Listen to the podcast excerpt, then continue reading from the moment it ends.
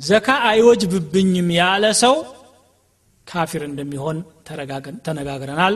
ዘካ እንደሚወጅብ እያመነ አልከፍልም ያለ ሰው ተገዶ መክፈል እንዳለበትም እንግዲህ ቀደም ሲል የጠቀስናቸው አያዎችና ሐዲሶች ያረጋግጣሉ። የጋራ ገንዘብ ያላቸው ሰዎች ዘካቸውን እንዴት ይክፈሉ? የጋራ ገንዘብ ማለት ወረታቸውን አሰባስበው አንድ ላይ ለመነገድ ተስማምቶ የሚነግዱ ሰዎች የገንዘባቸው መጠኑ ዝቅ ይበል ከፍ ይበል እንደየገንዘባቸው ይደርሳቸዋል እንጂ አንድ ላይ እንዳንድ ገንዘብ ታስቦ ዘካ ማውጣት አለበት። እንበልና አንድ ሰው መቶ ሺህ ቢያመጣ ሌላኛው አምሳ ሺህ ቢያመጣና አብረው ቢነግዱ እየነገዱ እያለ አመት ከደረሰ ዘካ ይወጅብባቸዋል። ሸቀጡም ታስቦ ትርፉም ታስቦ ሸቀጡ በተገዛበት ትርፉም ታስቦ ተቀማጭ ገንዘብም ካለ ታስቦ በአጠቃላይ የባለ ሀምሳው የሀምሳውን የባለ መቶ የመቶውን ዘካ ያወጣል እንጂ ስለተቀላቀለ ዘካ አይቀንስላቸውምም አይቀርላቸውምም ማለት ነው። የተነጣጠለ የነበረ ገንዘብ ደግሞ ከዘካ ለማምለጥ ብሎ ማሰባሰብም እንደዚሁ ወንጀል ነው። ለምሳሌ ዘካ የሚወጅበው በሰማንያ አምስት ግራም ወርቅ ነው ካል ወይም ይሄን ሊገዛ በሚችል በጋራ 85 ግራም ወርቅ ለምሳሌ እንበልና ዋጋው 300 ብር ነው ብንል የአንዱ ግራም ማለት ነው። በዘንድሮው 25500 ብር አካባቢ ዘካ ወጅቦብሃል። ዘካ ይወጅበታል ይህን ያክል ያለው ሰው ቢባል። የአንዱ 20 ሆኖ የአንዱ 15 ነው ከተባለ አስራ አምስቱና ሀያው በአንድ ተደምሮ ነው ዘካ የሚወጣለት እንጂ የእኔ ብቻውን ሀያ አምስት ስላልሞላ አይወጅብብኝም ማለት አይችልም። አብረው እስከ ሰሩ ድረስ።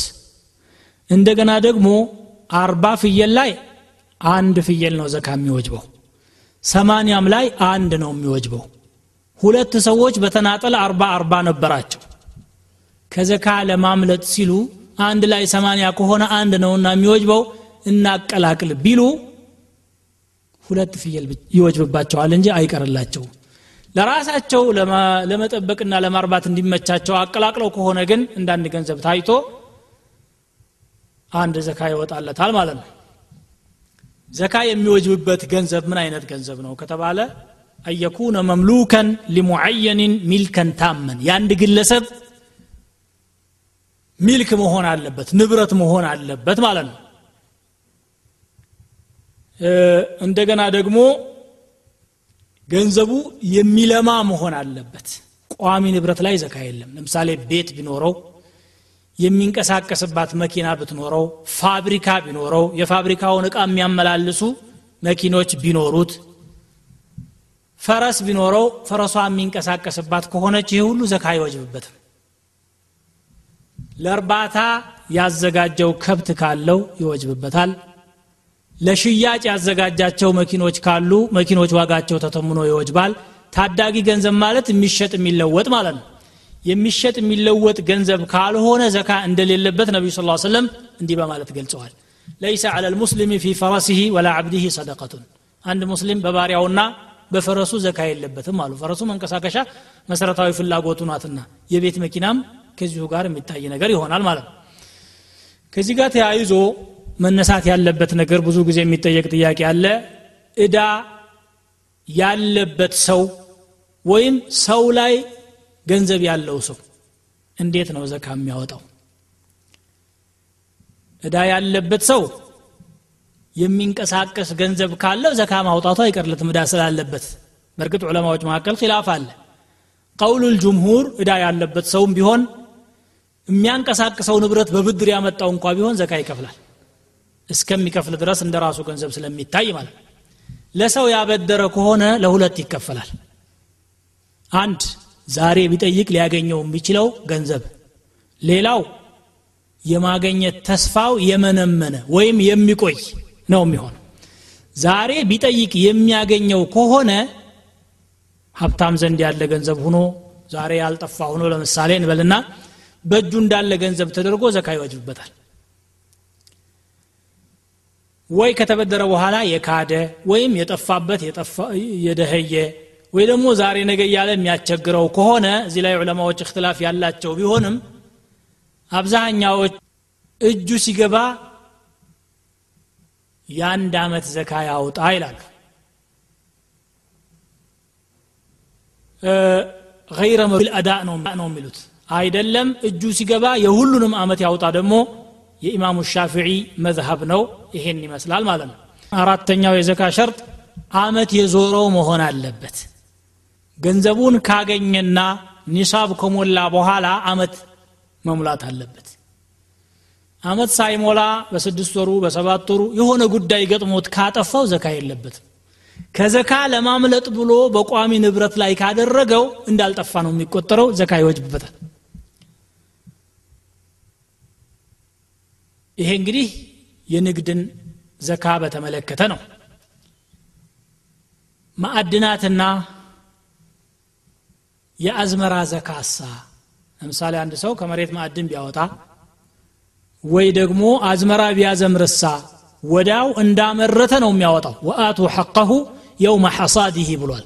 የተመረተ ዕለት ዘካው ይሰጥ ብሎ አዟልና አመት እንኳ ባይዞር አንድ ቦታ ላይ አንድ አዝመራ አንድ የእርሻ ቦታ ሁለት ጊዜ የሚመረት ቢሆን ሁለት ጊዜ ዘካ ማውጣት ይኖርበታል ማለት ነው። መጠኑ ምን ያህል ነው የሚለውን ወደፊት እንመጣበታለን። ኒሳብ የሚለው ለእያንዳንዱ የዘካ አይነት የተለያየ ኒሳብ ነው ያለው። ዘካ የሚወጅባቸው የሀብት አይነቶች ምን ምን ናቸው ከተባለ ብርና ወርቅ ዘካ ይወጅብባቸዋል ብርና ወርቅን ተክተው እያገለገሉ ያሉ ገንዘቦችን ዘካ ይወጅብባቸዋል ለምሳሌ የወረቀቱ ብር ዶላር ዲናር ድርሃም ሪያል እና የተለያዩ አገር የወረቀት መገበያያ ገንዘቦችና ሰነዶችም ዘካ ይወጅብባቸዋል። ለምን? በርና ወርቅን ተክተው መገበያያ ሆነዋልና ማለት ነው። ሌላው ማንኛውም ለሽያጭ የቀረበ ሸቀጥ ዘካ ይወጅብበታል። ዑሩድ ትጃራ ይባላል። ሌላው እንስሳት ናቸው። ዘካ የሚወጅባቸው እንስሳቶች ፍየሎችና በጎች ከብቶችና ግመሎች ናቸው። እነኚህ ሶስቱ ዘካ ይወጅባቸዋል። ሌላው ደግሞ እህሎች የእህል አይነቶች በቀለብነት የሚያገለግሉና ተቀምጠው ብዙ ሊቆዩ የሚችሉ የእህል አይነቶች በሙሉ ዘካ ይወጅባቸዋል። እንደገና ፍራፍሬዎች እንደ ተምርና እንደ ወይን አይነት ፍራፍሬዎች ዘካ አለባቸው ማለት ነው። እነኚህ ሁሉ ዘካ እንዳለባቸው ቅድም የጠቀስነው አያ ይገልጻል። ወለዚነ የክኒዙን ዘሀብ ወልፊደተ ወላ ዩንፊቁናሃ ፊ ሰቢልላህ የሚለውና ሌሎችም አያዎች ማለት ነው። ዘካ የሚወጅብበት የወርቅና የብር አይነት የቱ ነው? በገንዘብ መልክ የተሰራ ሳንቲም ብር ሆኖ የተሰራ ነው? በጌጣጌጥ ያለው ነው? የትኛው ነው ቢባል ሁሉም ይወጅብበታል። ግን ዝርዝር ሁኔታ አለው። ዝርዝሩን መጣበታለን የወርቅ ዘካ ሙተቀዲሞች እንዳሉት በሀያ ሚስቃል ነው። ሚስቃል ወይም ዲናር የሚባለው በዘመኑ ግራም ስናዞረው አንድ ሚስቃል አራት ግራም ከሩብ ነው። አራት ግራም ከሩብ በሀያ ሰማንያ አምስት ግራም ይሆናል። ስለዚህ 85 ግራም ወርቅ ያለውና ከዚያ በላይ ያለ ሰው ዘካ ይወጅበታል። ዛሬ ወርቅን ተክተው የሚያገለግሉ ብሮች ሪያሎችና ዶላሮችም በዚሁ ይተመናሉ። ማለት 85 ግራም ወርቅና ከዚያ በላይ መግዛት የሚችል ገንዘብ ያለው ሰው ዘካ ይወጅብበታል ማለት ነው። እዚህ ላይ ዲርሃም የሚባል ነገር አለ። የብር ገንዘብ ነው የማርትሬዛ ብር ገንዘብ ማለት ነው። እሱ ዛሬ አገልግሎት ላይ የለም። በሱ ከመተመን በወርቅ መተመን ይሻላል የሚለውን የዓለም ዑለማዎች እያሉ ነው ያሉት ዛሬ። ስለዚህ ወርቅን ነው የምንይዘው። ወርቅ ላይ ደግሞ ደረጃው ይለያያል። 21 18 14 እየተባሉ ምድብ አላቸው። የትኛው ይመረጥ ሲባል መካከለኛው 18 ካራንት የሚባለው ነው መመረጥ ያለበት የሚለውን ነው ዛሬ በዓለም ያሉ ዑለማዎች እያሰመሩበት ያሉት። ስለዚህ 18ቱን ጉዳዩን ይበልጥ ለማቅለል ያህል የብሔራዊ ባንኮች በሚያወጡት ዋጋ መውሰዱ ደግሞ የተሻለ ነው እንላለን። ለምሳሌ በቅርብ ጊዜ የነበረ ተመን ያየሁት ይሄ ቋሚ አይደለም። በየአመቱ በየጊዜው የወርቅ ዋጋ ከፍ ዝቅ ሲል የሚለዋወጥ ነገር ነው። ስለዚህ በየአመቱ ዋጋውን ማየት ያስፈልጋል። በቅርብ ጊዜ ያየሁት የአንድ ግራም ወርቅ 18 ከአራት ግራም ወርቅ ዋጋ 299 ብር ነው ብሎ አስቀምጠዋል። ስለዚህ 299ን በ85 እናባዛለን። የ20 ማን ነው የ85ቱ ግራም ዋጋ ዘካ ደርሷል ማለት ነው ጌጦች ሳ ምን ይሆኑ ብዙ ጊዜ የሚነሳ ጥያቄ ነው። የአንገት ጌጦች የእጅ ጌጦች ሀብሎች ምናምኖች አሉ። ሴቶች በብዛት የሚጠቀሟቸው ዘካ ይወጅብባቸዋል ወይ ቢባል በመሰረቱ ለጌጥ የሚያገለግል ገንዘብ ወይም ለጌጥ የሚያገለግል ወርቅ ዘካ አይወጅብበትም ነው። አይወጅብበትም የሚለውን እናሰምርበትና እዚህ ላይ አንድ ግን መጠቆም ያለበት ሌላ ነገር አለ። ለጌጥ ሳይሆን ለገንዘብ ማስቀመጫ የሚጠቀሙ ወገኖች ይኖራሉ። ገንዘባቸው በብር ከተቀመጠ ይጠፋል ብለው ስለሚገዙ በርካታ ስለሚሰጉ በርካታ ወርቆችን ገዝተው ያስቀምጣሉ። ያ የወርቅ ማከማቻ ወይም የገንዘብ ማከማቻ ዘዴ ነው የሆነው። ስለዚህ ዘካ ይወጅብበታል በዚህ መልኩ ከሆነ ማለት ነው። ለሁለት ከፍለን መመልከቱ የግድ ይላል ከዚህ ውጭ ያሉ እንቆዎች ሉሎች የተለያዩ ጌጣጌጦች ዘካ የለባቸውም በጥቅሉ። ዑሩድ ቲጃራ ወይም ሸቀጦች ዘካቸው እንዴት ነው? ዘካቸው በብር ይተመናል።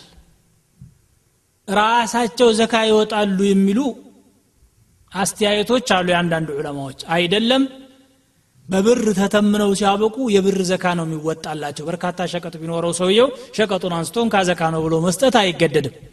ሸቀጡ በተገዛበት ዋጋ ይተመናል። ወደ ብር የተቀየረ ካለ ደግሞ በብር ይታይና በአጠቃላይ ምን ያህል ገንዘብ እንዳለው አስቦ ዘካ ያወጣል ማለት ነው።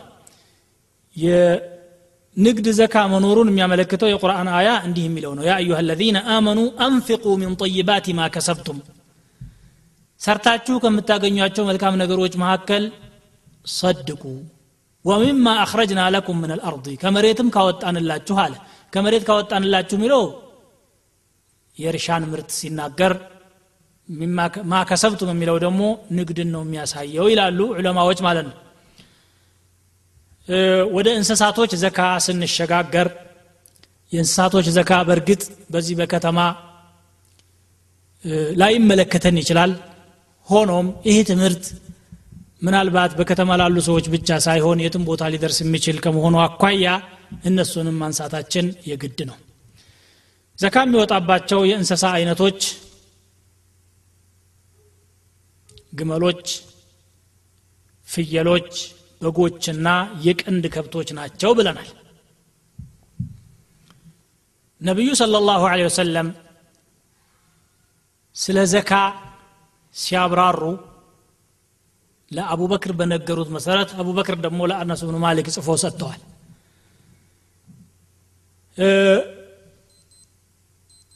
هذه فريضة الصدقة التي فرض رسول الله صلى الله عليه وسلم على المسلمين የአላህ መልእክተኛ በሙስሊሞች ላይ የደነገጓቸው የዘካ ግዴታዎች እነዚህ ናቸው ብለው ገለጹ እስከ ሀያ አራት ግመል ድረስ ባለው በየአምስቱ ግመል አንድ ፍየል ይሰጣል። አምስት ግመል ያለው አንድ ፍየል አስር ያለው ሁለት አስራ አምስት ያለው ሶስት ሀያ ያለው አራት ይሰጣል። እስከ ሀያ አራት ድረስ በዚሁ ይጠናቀቃል ማለት ነው።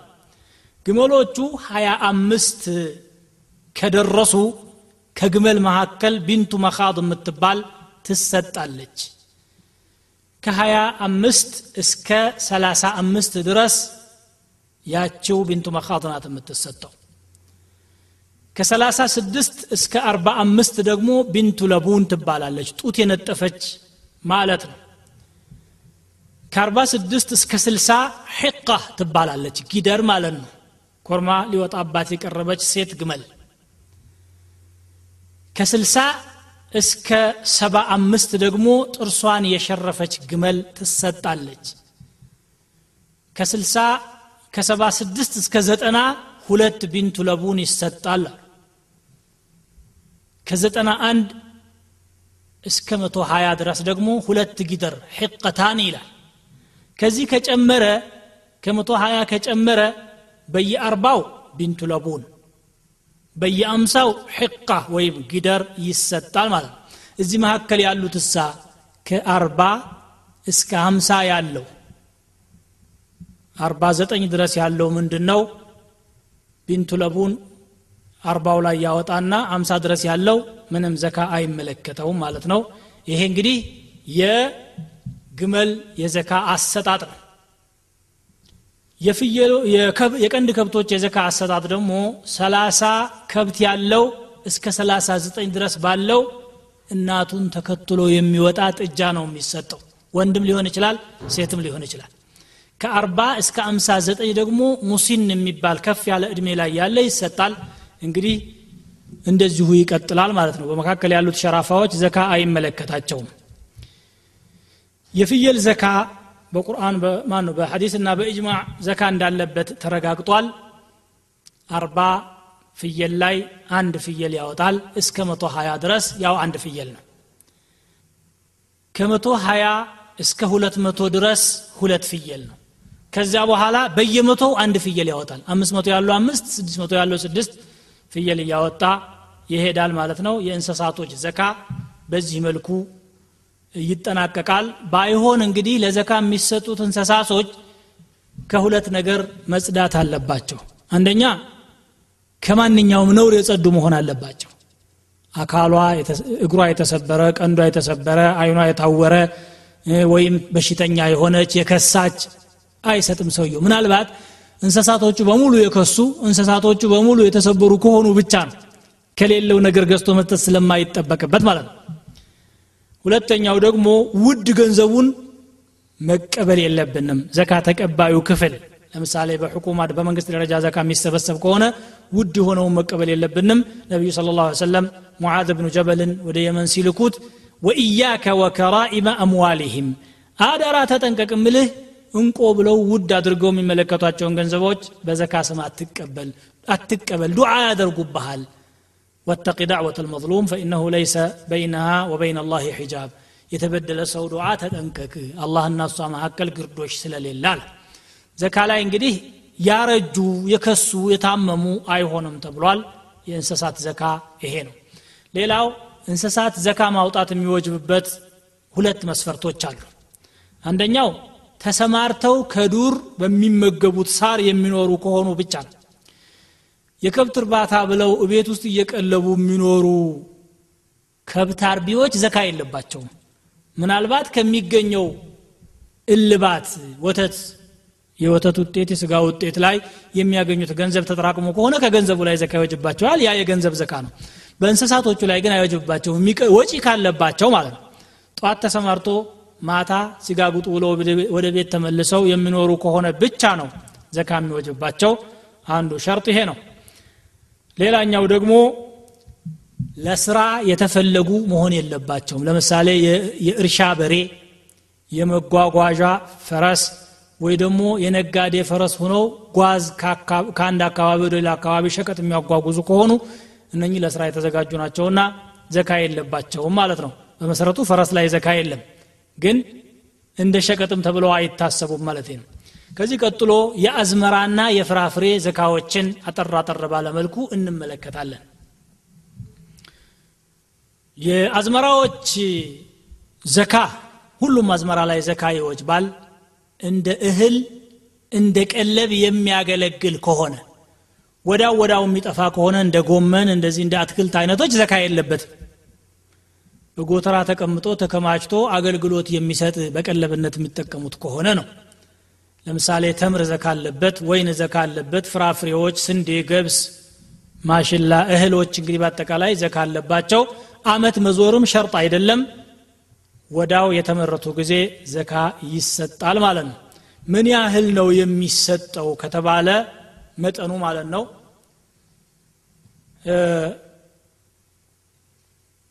አዝመራውን ውሃ ለማጠጣት ሰራተኛ የሚያስፈልገው አትክልቱን መኮትኮት የሚያስፈልገው ከሆነ የአንድ አስረኛ ግማሽ ነው የሚሰጠው። አዝመራውን ለማጠጣት ልፋት የማያስፈልገውና በዝናብ የሚኖር ከሆነ አንድ አስረኛ ብቻ ነው ዘካ የሚሰጠው ማለት ነው። ከዚህ በኋላ ዘካ የሚሰጣቸውን ክፍሎች ተንትነን ፕሮግራማችንን እናጠናቅቃለን። ዘካ የሚሰጣቸው ስምንት ክፍሎች አሉ እነኛ ስምንቶቹም በቁርአን የተጠቀሱ ናቸው ሱረቱ ተውባ ላይ አላህ ስብሓን ወተላ እንዲህ ይላል إنما الصدقات للفقراء والمساكين والعاملين عليها والمؤلفة قلوبهم وفي الرقاب والغارمين وفي سبيل الله وابن السبيل فريضة من الله والله عليم حكيم له አንደኛው ፉቀራዎች የሚባሉት ናቸው ፉቀራዎች ማለት ድሃዎች ሆነው የሚበቃቸው ነገር የማያገኙ ወይም ምንም የሌላቸው። ሚስኪኖች ማለት ደግሞ የተወሰነ ነገር ኖሯቸው በቂ ያልሆነ ማለት ነው። ወይም በተቃራኒው ተብሎም ተፈስሯል። እንግዲህ አንዱ ምንም የሌለው ነው አንዱ ደግሞ የተወሰነ ነገር ያለው ነው ማለት ነው። ሙአለፋ የሚባሉት እሳ ሙአለፋ ማለት ልቡ ወደ ኢስላም ለመግባት ተንጠልጥሎ ያለ ካፊር ማለት ነው ኢስላም ለመግባት ይፈልጋል ግን ኢኮኖሚ ጫናዎች አሉበት። ከስራዬ ከተባረሩ ከማህበረሰብ ከወጣሁ ይቸገራለሁ ብሎ የሚሰጋ ከሆነ አይዞህና ከዝካ ገንዘብ ላይ እንመድብልሃለን ተብሎ ኢስላም ለመግባት ማበረታቻ ነው ማለት ነው። አንዱ ይሄ ነው። ወይም ደግሞ ሙአለፋ ማለት ይሄ ከላይ የተነተንኩት ካፊር ሆኖ ለመስለም የፈለገ ነው የሚለው ኢማም ማሊክ መዝሀብ ነው ኢማሙ ሻፊዒ ደግሞ ለካፊር በፍጹም አይሰጥም ይሰልማል ተብሎ እንኳ ቢከጀል ይላሉ። ሙአለፋ ማለት ምንድን ነው ታዲያ ሲባሉ ሰልሞ ተንጠልጥሎ ያለ ሰው ስላልተመቸው ወደ ኩፍር እንዳይመለስ ማበረታቻ ነው። መጀመሪያ ከሰለመ በኋላ ነው የሚሰጠው። ምክንያቱም አገር የማስለመድ ያህል ነው። ከሌላ ማህበረሰብ ውስጥ ወጥቶ ወደ እስላም ተቀላቅሏልና አይዞህ ማለት ያህል ነው። ለዚህ ይሰጣል ይላሉ። ኢማሙ አሕመድ ደግሞ አይደለም ሙአለፋ የሚለው ሁለቱንም ያካትታል ይላሉ። ምናልባትም ትክክለኛው ይሄ ነው የሚሆነው። ሊሰልም የፈለገውንም ሰው እንዲሰልም ማበረታቻ ነው። ሰልሞም ደግሞ የተቸገረውን ሰው ማጠናከሪያ ነው የሚሆነው። ለዚህ ሰው ዘካ ይሰጠዋል ማለት ነው። ፊሪቃብ ጫንቃን ነፃ ለማውጣት ከባርነት ቀንበር ለማላቀቅ የሚለው ሌላኛው ዘካ የሚሰጣቸው ክፍል ነው።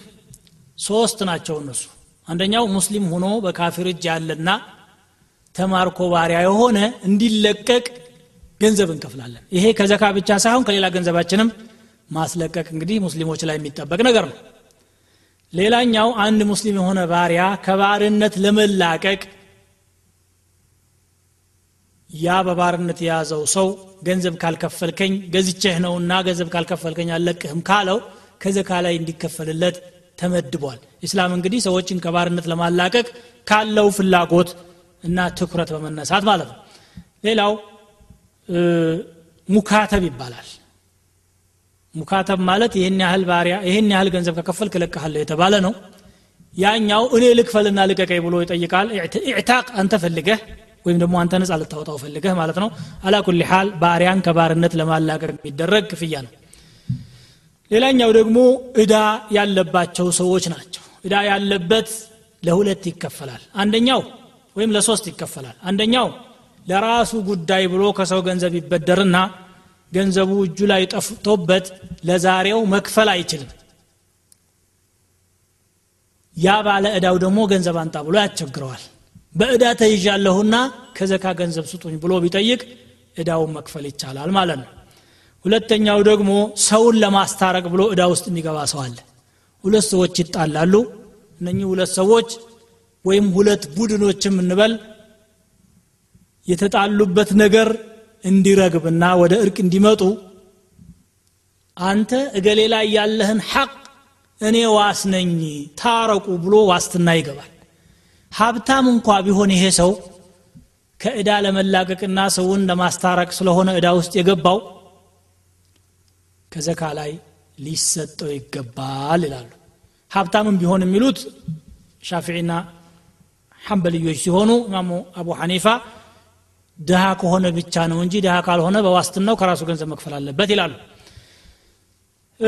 ሶስተኛው እዳ ያለበት የሞተ ሰው ነው።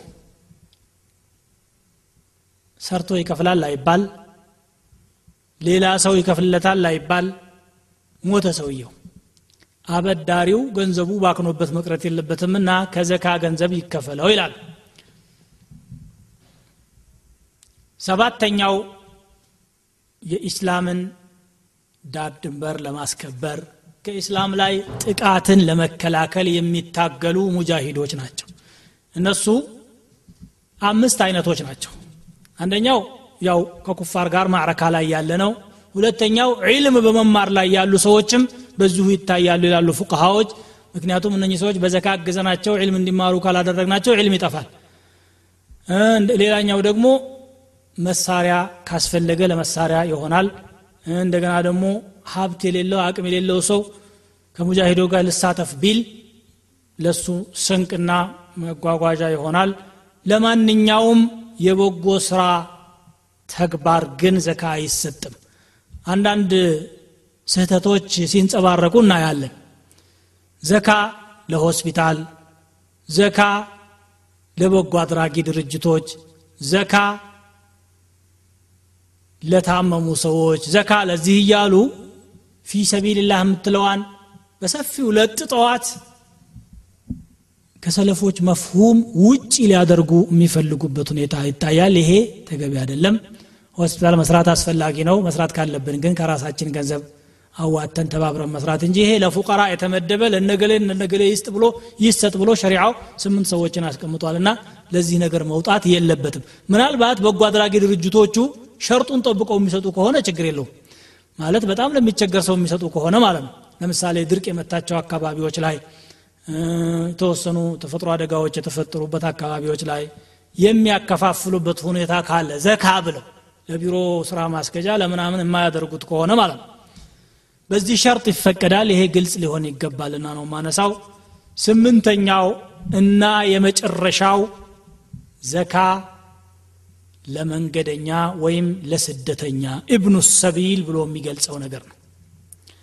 ኢብኑ ሰቢል ማለት አንድ ሰው ለጉዳዩ ከአካባቢው ይወጣና ስንቁን ይዟል። እንደ አጋጣሚ ሆኖ ሊወሰድበት ይችላል። ሌባ ሊዘርፈው ሽፍታ ሊቀማው ይችላል ወይ ደግሞ እቆያለሁ ካለው በላይ ቆይቶ ሊያልቅበት ይችላል። በአገሩ ሀብታም እንኳ ቢሆን የመጓጓዣ ሊሰጠው ይገባል ብሎ ሸሪዓው አስቀምጧል። ከዚሁ ጋር በተያያዘ መልኩ እንግዲህ በስደት ወደ አንድ ሀገር የሚሄዱ ሰዎችም ይሄው ሁክም ይሰጣቸዋል። ሙሃጅሮች ወይም ላጅዎች የሚሏቸው ማለት ነው። ስለዚህ ዘካ ሊሰጣቸው ይገባል። እኔ አንድ ሙስሊም ሀገር ላይ ያየሁት መልካም ተሞክሮ በጣም ደስ የሚል ነገር አይቻለሁ። ዘካ ዲዋነ ዘካ የሚባል ተቋም አለ። የዘካ ተቋም ነው ያ ተቋም። ዘካን ይሰበስባል ከዛ በኋላ ለነማን ይሰጥ ብሎ አጥንቶ ያከፋፍላል። መናኸሪያዎች አውቶቢስ ተራዎች አካባቢ የዘካ ቢሮ አለ። እንዲህ አይነት ሀገር ለመሄድ ፈልጌ መጓጓዣ አጥቼ ነበር የሚል ካለና ይሉና ትኬት ቆርጠው ትኬቱን ሰጥተውት መኪና ላይ ያሳፍሩትና ምግብ የሚበላበትም ጭምር ይሰጡታል ይሄ እንግዲህ ድንቅ ተሞክሮ ነው። በኢስላም ውስጥ የተቀመጠውን መመሪያ ተግባራዊ ሲያደርጉ ማለት ነው። እውነተኛውና ውሸተኛውም ይለያል በዚሁ። ስንቅ ተሰርቆብኝ መጓጓዣ አጥቼ እያለ የሚናገረው ሁሉ ከልቡ ነው ዝም ብሎ እየዋሸ ነው ማለትም በዚህ መለየት ራሱ በቀላሉ ይቻላል። አላ ኩል ሓል የዘካ ጠቀሜታው በጣም ሰፊና ጥልቅ ነው። ስለ ዘካ ለማስተማር ባጭሩ በጣም ትንተና ውስጥ ሳንገባ ያቀድኩት በዚህ መልኩ ተጠናቋል በመጨረሻ ዘካ የወጀበባቸው ወንድሞች ሁሉ ዘካቸውን ችላ በማለት አላህ ፊት እንዳይዋረዱ መጠንቀቅ እንደሚገባቸው ሳላስገነዝብ አላልፍም። ዘካው መጠኑ ሰፊ አይደለም ትንሽ ነገር ነው አላህ ግዴታ ያደረገው።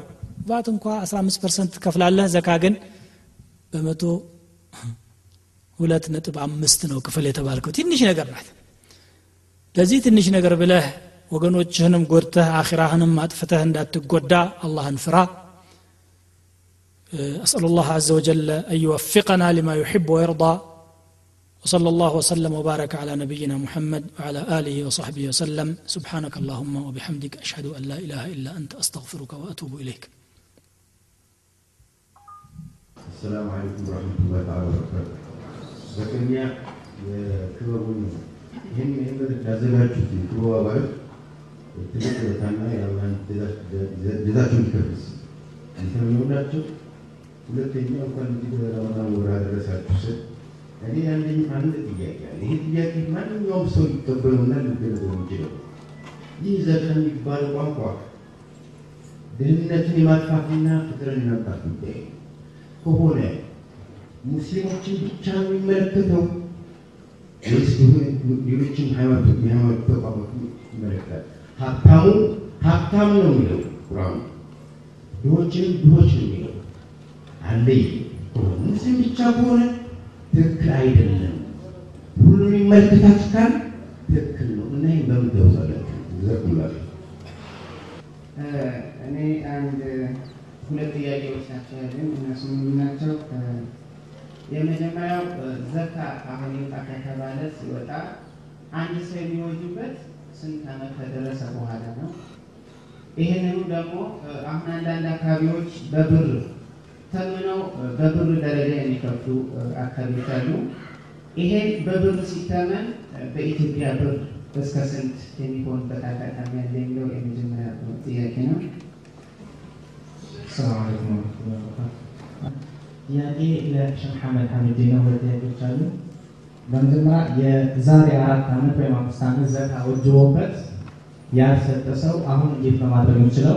ሁለተኛው ጥያቄ ዘካን ለቅርብ ዘመድ ለቤተሰብ መስጠት ይቻላል የሚለው ነው። አመሰግናለሁ። ብስምላህ ራህማን ራሒም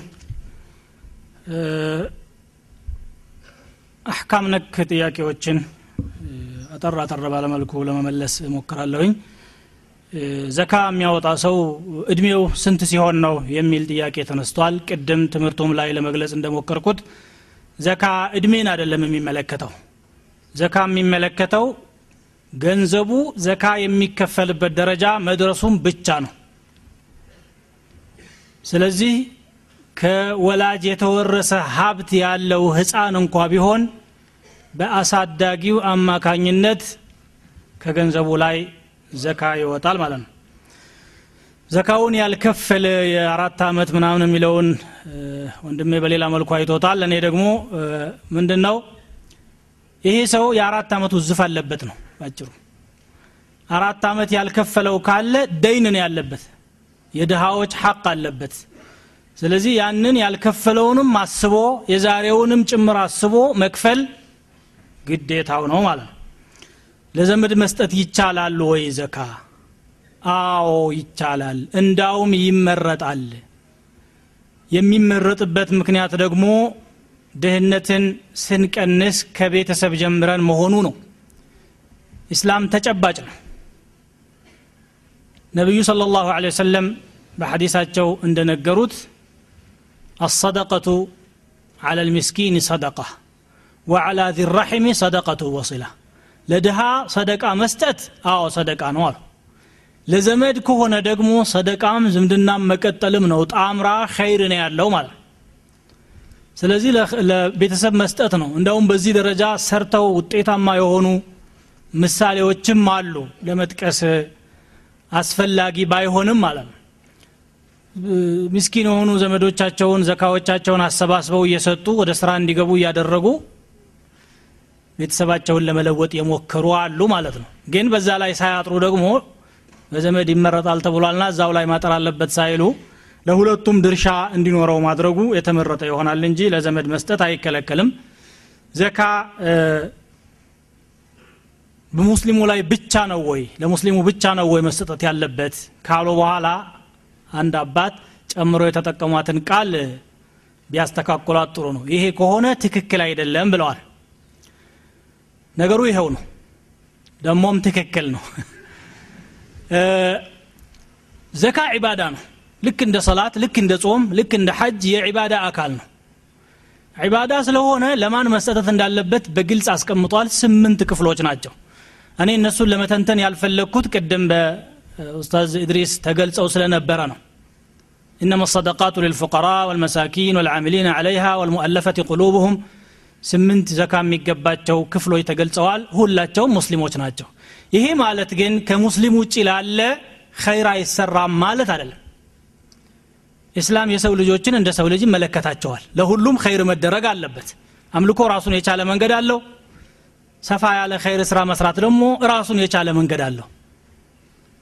ስለዚህ ሰደቃ ማንኛውም ሰደቃ ለማንም ሰው መሰጠት ይቻላል። ከዘካ በስተቀር ያለው ፊ ኩል ከቢድን ረጥበትን አጅሩን ብለዋል ነቢዩ ስለ ላሁ ሰለም እንኳንስ ከሰው ልጅ አልፎ እንኳንስ ሰው ቅርቶ ለእንስሳት እንኳ በጎ መዋልን ያዛል ይስላም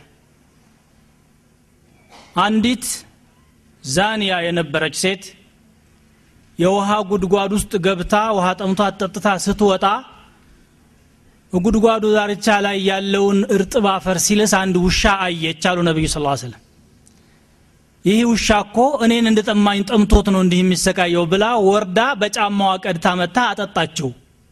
አላህ በዚህ የተነሳ ምህረት አደረገላት ብለዋል ከሰው ልጅ አልፎ ማለት ነው። ለእንሰሳትም ጭምር ራሕመት ማድረግ ለእጽዋትም ጭምር ጥልቀቱን ስናየው እስልምና በጣም ነው የሚገርማቸው። እና እንደዚያ ነው። ዘካ ግን ራሱን የቻለ ምክንያት አለው። ግን በተዘዋዋሪ ከኢስላም ውጭ ያሉ ክፍሎችም በዘካ ተጠቃሚ የሚሆኑበት መንገድ አለ። በዘካ የተነሳ የሚቋቋሙ ሰዎች ይኖራሉ። ሲቋቋሙ ድርጅቶችን ያቋቁማሉ። ተቋማት ይኖራቸዋል። ሰራተኛ ያስፈልጋቸዋል። ባለሙያ ይፈልጋሉ። ይሄ ደግሞ ሙያ የሚባለው ሃይማኖትና መልክን አይመለከትም። እውቀትና ችሎታን ነው። ያኔ ከማንም ጋር መኖር ይቻላል መስራት ይቻላል። ሃይማኖት የራሴ ነው ምድሯ ላይ ደግሞ አብረን እንኖራለን አላህ አዘ ወጀል ላ የንሃኩም ላህ በግልጽ በቁርአን ሲያስቀምጠው አን ለዚነ ለም ዩቃትሉኩም ፊ ዲን ወለም ዩኽርጁኩም ምን ዲያሪኩም አንተበሩሁም ይላል በሃይማኖት ያልተዋጓችሁና ለምን ሙስሊም ሆናችሁ ብላችሁ ያልወጓችሁና ከሀገራችሁ ያላባረሯችሁ ሰዎችን በጎ አትዋሉላቸው ብሎ አላህ አይከለክላችሁም በጎ መዋል ትችላላችሁ እንደውም ተፈላጊ ነው ኸይር መዋል እኮ ሰዎችንም ልቦናቸውን ይገዛል። እና ይሄ በዚህ መልኩ ሊታይ ይገባል። ቅድም አንድ ወንድሜ ዘካ ያልሰጠ ሰው ከእስላም ውጭ ነው የተባለው ድጋሜ ይታይ ብሏል። ዘካ ያልሰጠ ከእስላም ውጭ ነው የሚል ቃል አልተናገርንም። ወደፊትም አንናገርም የእስላም አስተምሮትም ስላልሆነ ማለት ነው። ግን ዘካ ያልሰጠ ሰው አስገድደን እንቀበለዋለን ብለው አቡበክር ስዲቅ አድርገውታል። ይሄ ደግሞ እንደ ህግ ማለት ነው ግብር ያልሰጠን አስገድዶ አስሮ መንግስት እንደሚቀበለው እስላማዊ ስርዓት ውስጥ ባለ ደግሞ ሁኔታ ዘካን ካልሰጠ አስገድዶ ይቀበላል ማለት ነው። ይሄ ግልጽ ሊሆን ይገባል። የሚደባቅ ነገር አይደለም። የዘካ ኒሳብ በእኛ ሀገር የዘካ መጠን በብር ደረጃ እንዴት ነው የሚል ጥያቄ ተነስቷል። አልፌው ነበር ይሄ ኒሳብ ድርሃምና ዲናር እየተባለ ይነገራል። ሚስቃል ይባላል። ሚስቃል የሚለውን ቋንቋ ሰፊው ማህበረሰብ አያቀውም ድርሃምንም አናቀውም ሁለት መቶ ድርሃም የሚባለው ነገር የድሮ ቋንቋ ነውና ምንድን ነው የሚል ነው የተነሳው ጥያቄ። ድርሃምና ዲናር የሚለው ጭንቀት ውስጥ መግባት እንዳትቸገር ባጭሩ መልሼ ነበር። አሁንም ለማስታወስ ያህል ሀያ ሚስቃል ወይም ሀያ ዲናር ማለት በዘመናችን ግራም አንድ ዲናር አራት ግራም ከሩብ ነው። አራት ግራም ከሩብ ሲባዛ በሀያ ሰማኒያ አምስት ግራም ነው። ሰማኒያ አምስት ግራም በአሁኒቱ ሰዓት ያንተ ዘካ ደርሶ ከሆነ በወቅቱ ዋጋ ተተምኖ ዘካ ይወጅብበታል ማለት ነው። ለምሳሌ እንበልና ቅድም ጠቅሻለሁኝ እንግዲህ የወርቁ ደረጃዎች ይለያያሉ። 21 18 ምናምን ይባሉ አሉ። ተመራጩ ዛሬ ዑለማዎች እያሉ እንዳሉት 18 ነውና 18 ዋጋው ትላንትና ለምሳሌ በቴሌቪዥን 299 ብር ነው ሲል ነበር። እንደዚህ አይነት ዋጋዎችን ይዘን የብሔራዊ ዋጋዎቹ ደግሞ የበለጠ ወጥ ያደረጉታል ምክንያቱም ሽያጩ ከፍ ዝቅ ስለሚልና ስለሚያስቸግር ማለት ነው። ይሄንን ተጠቅመን 299 ወይም 300 ብር የአንድ ግራም ዋጋ ነው ካልን በ85 ታባዘዋለህ ይህን ያክል ብር ያለው እና ከዚያ በላይ እስከፈለገው ድረስ ይሁን ያለው ዘካ ወጅቦበታል። ስንት ያወጣል? ከሁለት መቶ አምስት ነው ወይም በመቶ ሁለት ነጥብ አምስት ነው። ባጭሩ በመቶ ሁለት ነጥብ አምስት ዘካ ማውጣት በእያንዳንዱ ሙስሊም ላይ ግዴታ ይሆናል ማለት ሴት ልጅ በጌጥ ወርቋ ወርቆቿ ላይ ዘካ ማውጣት አለባት ወይ? ወርቁ እንደ ጌጥነትና እንደ ብር መያዣ የምትጠቀምበት ከሆነ ይለያል ወይ የሚል ነው ጥያቄው።